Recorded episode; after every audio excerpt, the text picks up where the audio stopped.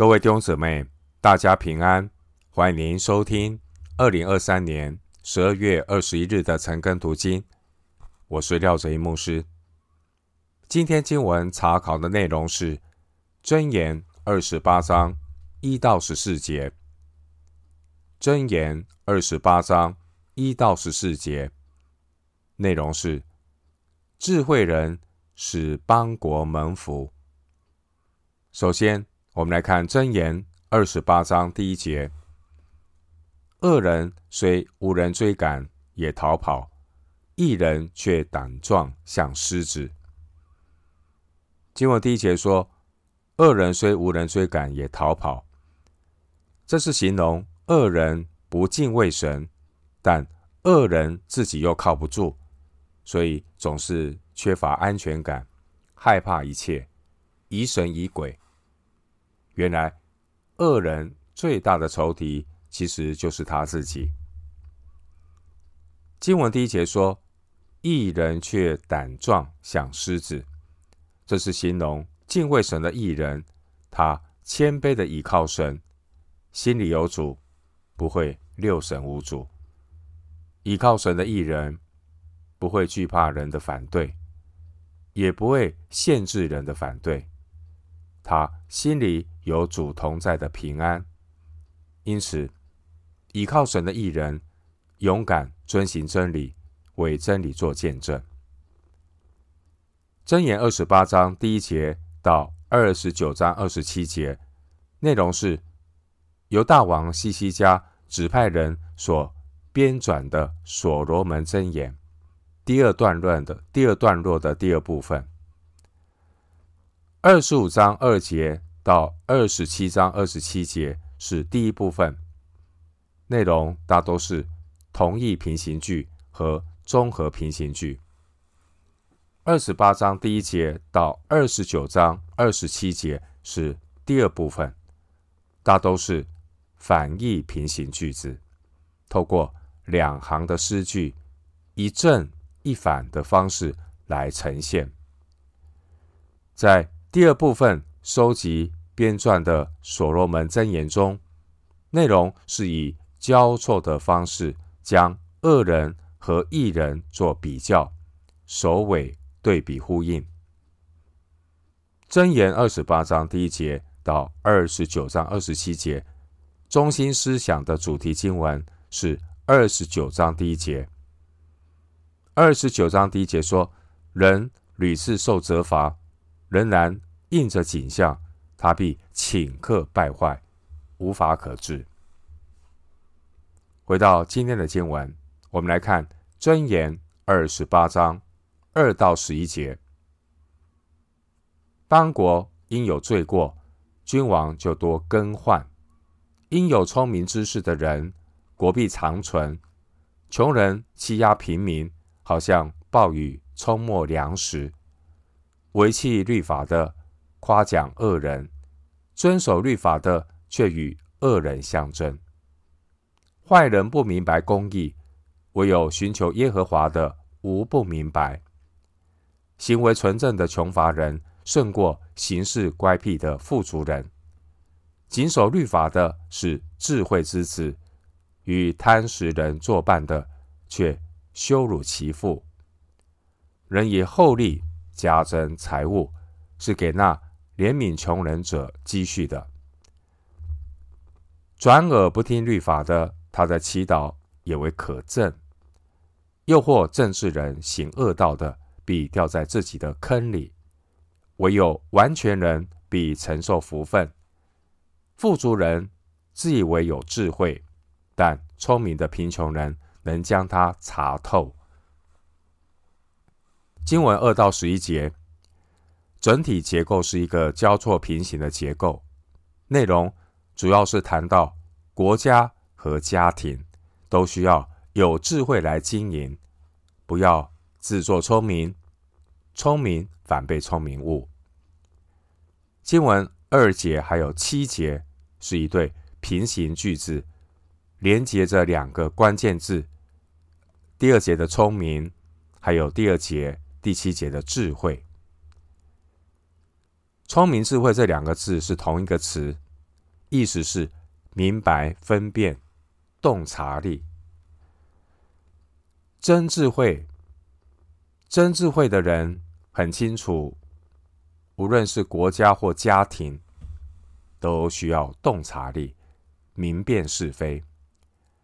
换句话说，无论是家庭或国家，都需要寻求真智慧来建造治理，否则必顷刻败坏，无法可治。二十九章第一节。经文第二节说：“邦国因有罪过，君王就多更换。”当一个国家频繁更换领袖的时候，表明这个国家缺乏属灵的洞察力。另外，人如果过度的依赖领袖，甚至以人为神，这也是另一种形态的偶像崇拜。上帝的选民，如果对神无知，就会失去自由。这是当年北国以色列给我们的前车之鉴。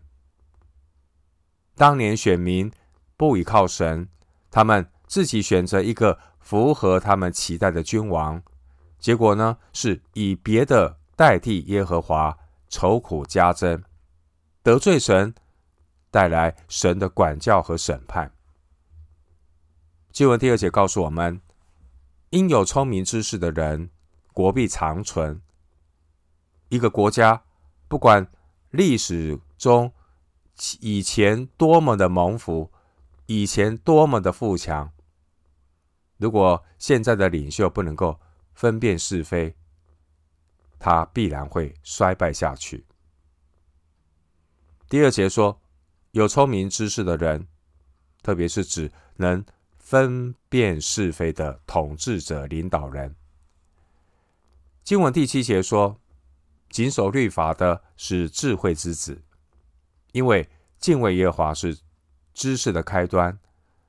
对律法正确的认知，能够带来正确的洞察力。”第七节提到，与贪食人作伴的这样的人，如同生命记二十一章二十节所形容的。内心顽梗悖逆，就如同家教失败的儿女，带来的结果就是第七节羞辱其父。国家的兴衰从家庭开始，透过家庭栽培更多的智慧之子，一个国家才可能产生聪明有智慧的人，这才是国家之福。旧约的历史告诉我们，除非以色列人能够持守真理，以色列国家才能够有分辨是非的君王。因为君王和百姓互相影响，因此呢，与其去期待国家有英明的领袖，还不如从家庭教育好好做起，敬畏神的父母。有智慧的来教导儿女，为神国、为国家社会预备合用的器皿。今天我们看到败坏的人本主义教育，摧毁了家庭的伦理关系，也因此败坏的社会。经文第三节还有第八节是一对平行的句子，连接两个关键字：第三节的平民和第八节的穷人。平民、穷人两个字原文是同一个字。敬畏神的智慧人，他谦卑警醒。敬畏神的智慧人，他会避免自己掉落到聪明反被聪明误的陷阱里。一个人如果不谦卑倚靠神，他依靠自己的小聪明，结果就会如同二十九章第一节所说的。比顷刻败坏，无法可治。经文第三节提到穷人，穷人本来应该是最能够理解平民痛苦的人，结果第三节的穷人却出乎意料的去欺压平民，这就如同乞丐不会嫉妒财主，但乞丐却会嫉妒和他一样讨饭的人。又好像雨水本来应该是要来滋润庄稼，结果却事与愿违，雨水反而成了第三节所说的暴雨冲没粮食。一般人总是天真的以为，只要改朝换代就能够解决社会问题。第二节，但聪明反被聪明误，有可能更换领导人的结果，却是第三节所说的穷人欺压平民，结果是用一部分人的贪腐去代替另一部分人的贪腐，用权力的不平等来纠正。经济的不平等，用一部分人的自由来交换另一部分人的自由。以上都是人们对改朝换代抱持过度的幻想，其实都只是用新的愚昧取代旧的愚昧，换汤不换药。基督徒要善尽地上公民的责任，但不要忘记。基督徒自己是天上的国民，天上的国民有天国子民的责任。基督徒要常常的为国家祷告，要发挥基督徒小群的力量，在国家的每个角落传扬福音，透过福音来转化国家。至于神百姓之间提到借贷的问题。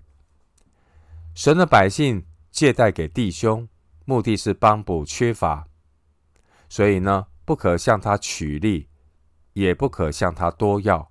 利未记二十五章三十六节。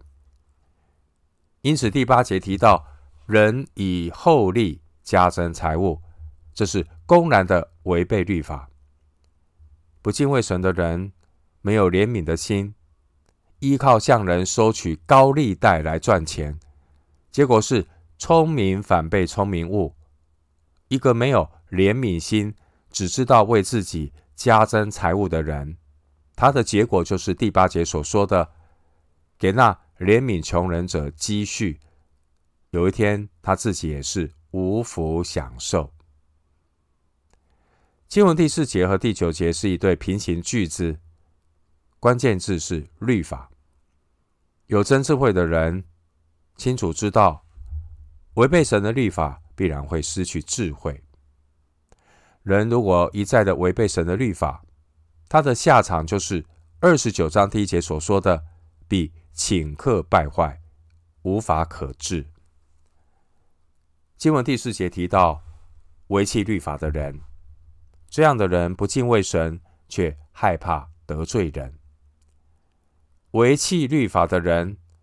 他会为了利益去取悦人，并且是是非不分的去夸奖恶人。第四节，但第四节也提到一个遵守律法的人。遵守律法的人，他敬畏神，对人无所畏惧。敬畏神、遵行律法的人，他单单讨神的喜悦。敬畏神、遵守律法的人，他持守真理，因此必然会有第四节与恶人相争的情况。弟兄姊妹，今天的世代人心不古，自私自利的商人只在乎自己的获利，不在乎社会责任；而那些无良的政客，他们只担心自己的选票，却是恬不知耻。不公不义，连说谎都佯称是凭良心。另外，还有这些影视明星、媒体网红，他们只在乎粉丝的看法，所以只要大众喜欢什么，他们就会违弃律法，违背自己的良心和道德底线，一面倒的同流合污、带风向。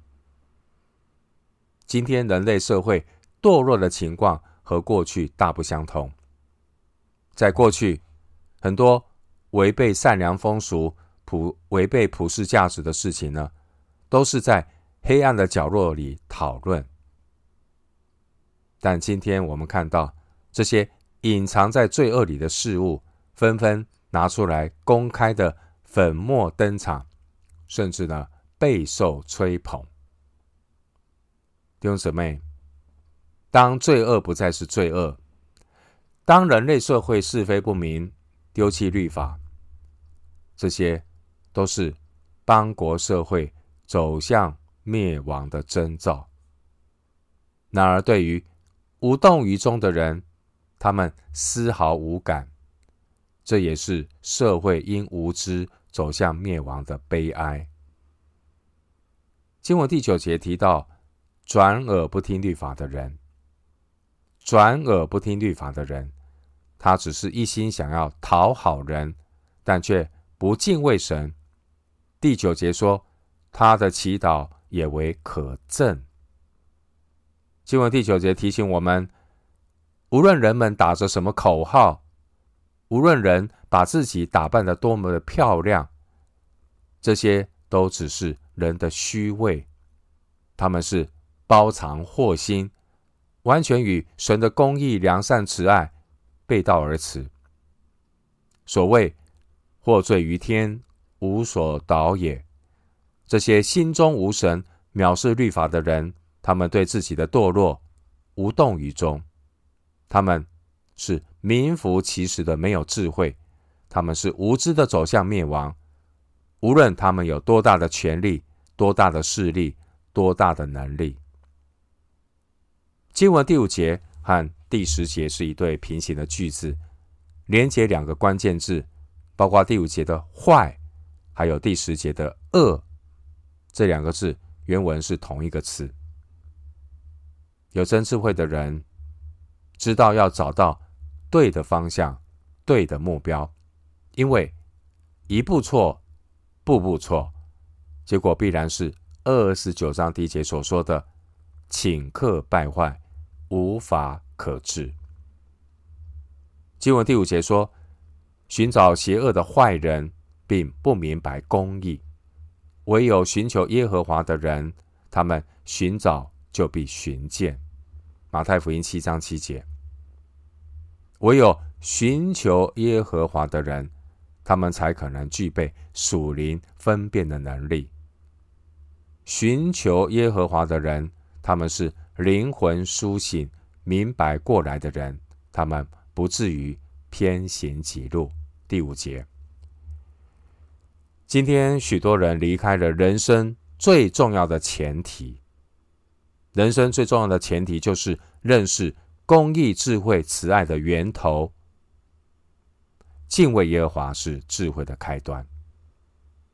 凡是离弃智慧、公益源头的人生追求，无论是再怎么样狂热的追求，无论是打着再怎样响亮的口号，结果必然是缘木求鱼，徒劳无功。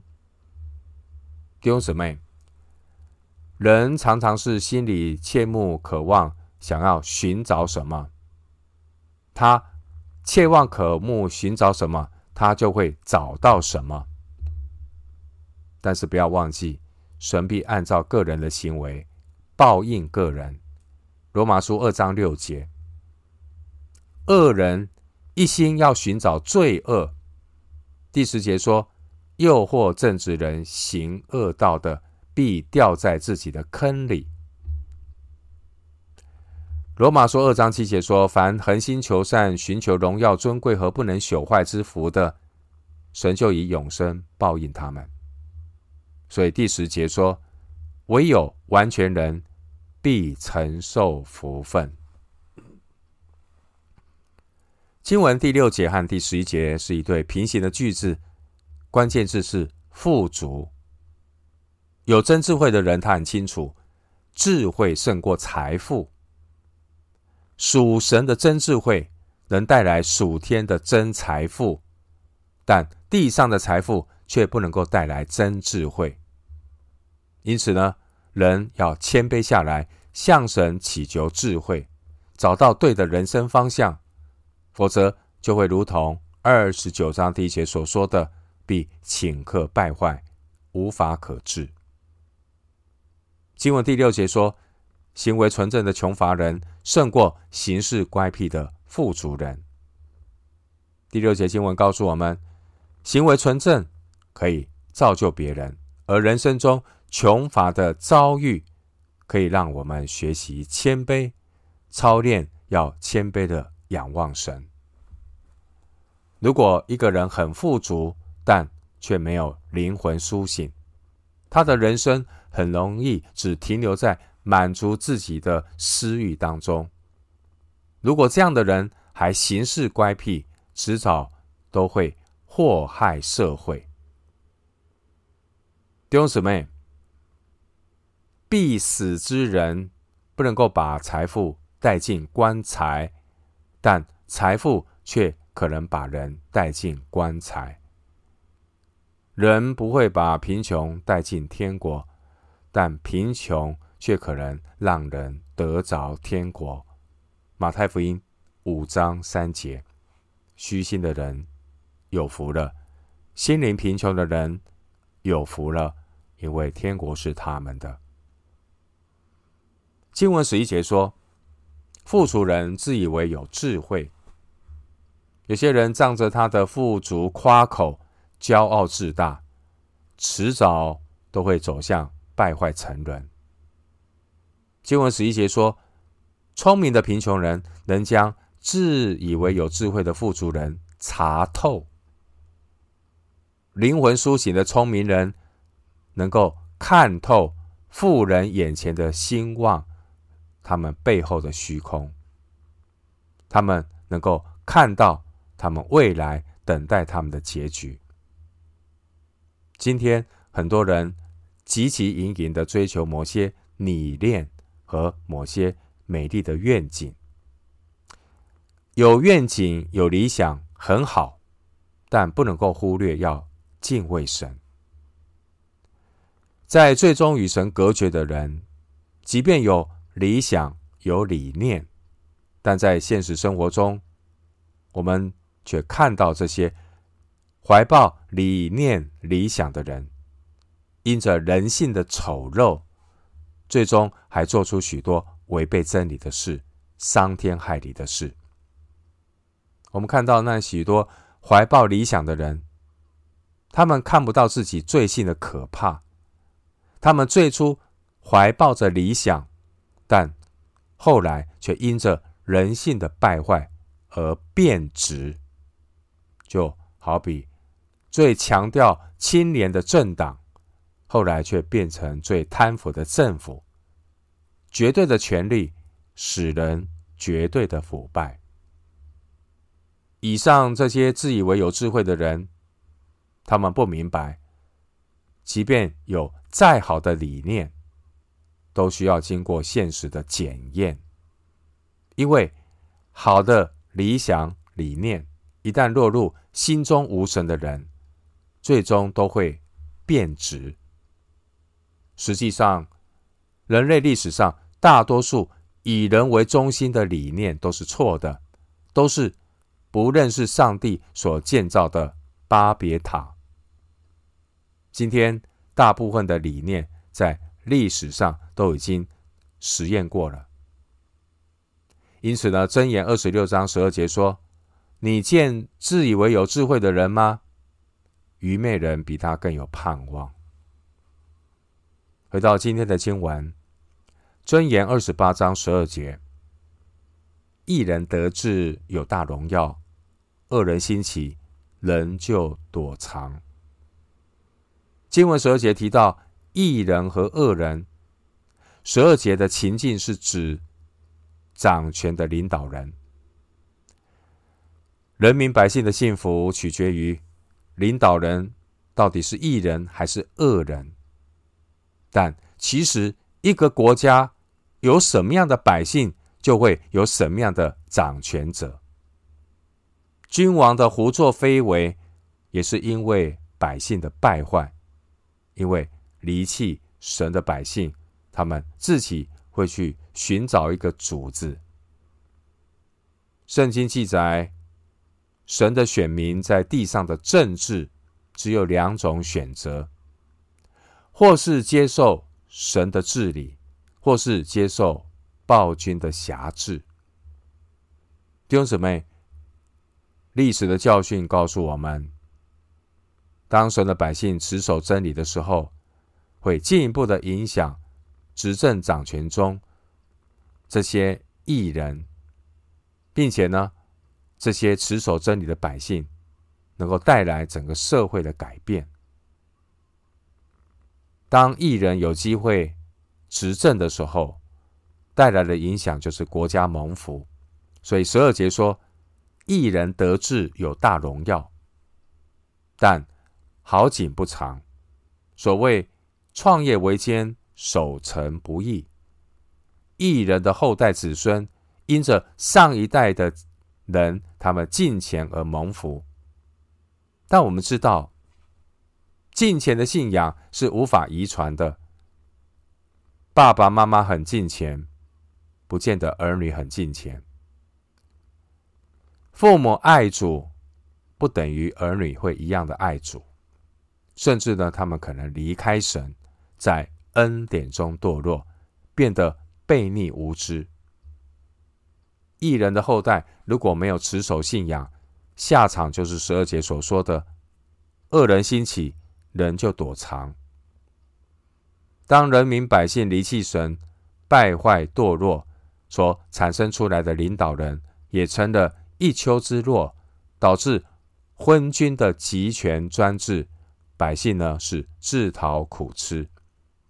以上的说明，我们都是以选民以色列人来作为一个例子。弟兄姊妹，人世间的领导者会腐败滥权，然而罗马书十三章第一节提醒我们。凡掌权的都是神所命的，弟兄姊妹，无论是一人得志，或是恶人兴起，都在神的管理之下。政权的更易变换，一方面是要让人去承担自己选择的后果，学到教训；一方面有神救恩的计划。神的救恩是人类历史最终极的盼望。箴言二十八章十二到二十八节这一段经文，内容是关于一人和恶人的对比。我们继续来看二十八章的十三到十四节：遮掩自己罪过的，必不亨通；承认离弃罪过的，必蒙怜恤。长存敬畏的，变为有福；心存刚硬的，必陷在祸患里。经文十三到十八节内容将神的管理和人的统治做比较。人如果不谦卑，接受神的管理，就必然会受到人的辖制。结果就是二十九章第一节所说的，必顷刻败坏，无法可治。经文十三到十八节内容包括十三、十四节神的管理，十五、十六节人的辖制，十七、十八节神的管理。经文十三到十四节主题是神的管理。十三节说：“遮掩自己罪过的，必不亨通。”这是神公义管理的法则。人如果为自己的罪过辩解，往往会让罪过变本加厉，越发显大，就好像给一个小破孔打补丁，反而是欲盖弥彰。所以十四节说：“心存刚硬的，必陷在祸患里。”一个人如果闻过是非，为罪开脱，他就是在神面前撒谎。人生的道路只是暂时的顺利，但最终必不亨通。一个人如果拒绝认罪，他就是在抵挡神，否认神的公义，使自己心地刚硬，自取灭亡。十三节说：“承认离弃罪过的，必蒙怜恤。”这是神怜悯的管理法则。因此呢，十四节说，长存敬畏的，变为有福。新约圣经约翰一书一章九节说：“我们若认自己的罪，神是信实的，是公义的，必要赦免我们的罪，洗净我们一切的不义。”弟兄姊妹，被人揭穿罪恶是羞耻，自己承认错误，这才是真正的智慧和勇敢。最后，牧师一段经文作为今天查经的结论。诗篇三十二篇八到十一节。诗篇三十二篇八到十一节。我要教导你，指示你当行的路。我要定睛在你身上，劝诫你。你不可像那无知的骡马，必用嚼环配头勒住它，不然就不能驯服。恶人必多受苦楚，唯独倚靠耶和华的。必有慈爱四面环绕他。你们一人应当靠耶和华欢喜快乐。你们心里正直的人都当欢呼。诗篇三十二篇八到十一节。我们今天经文查考就进行到这里。愿主的恩惠平安与你同在。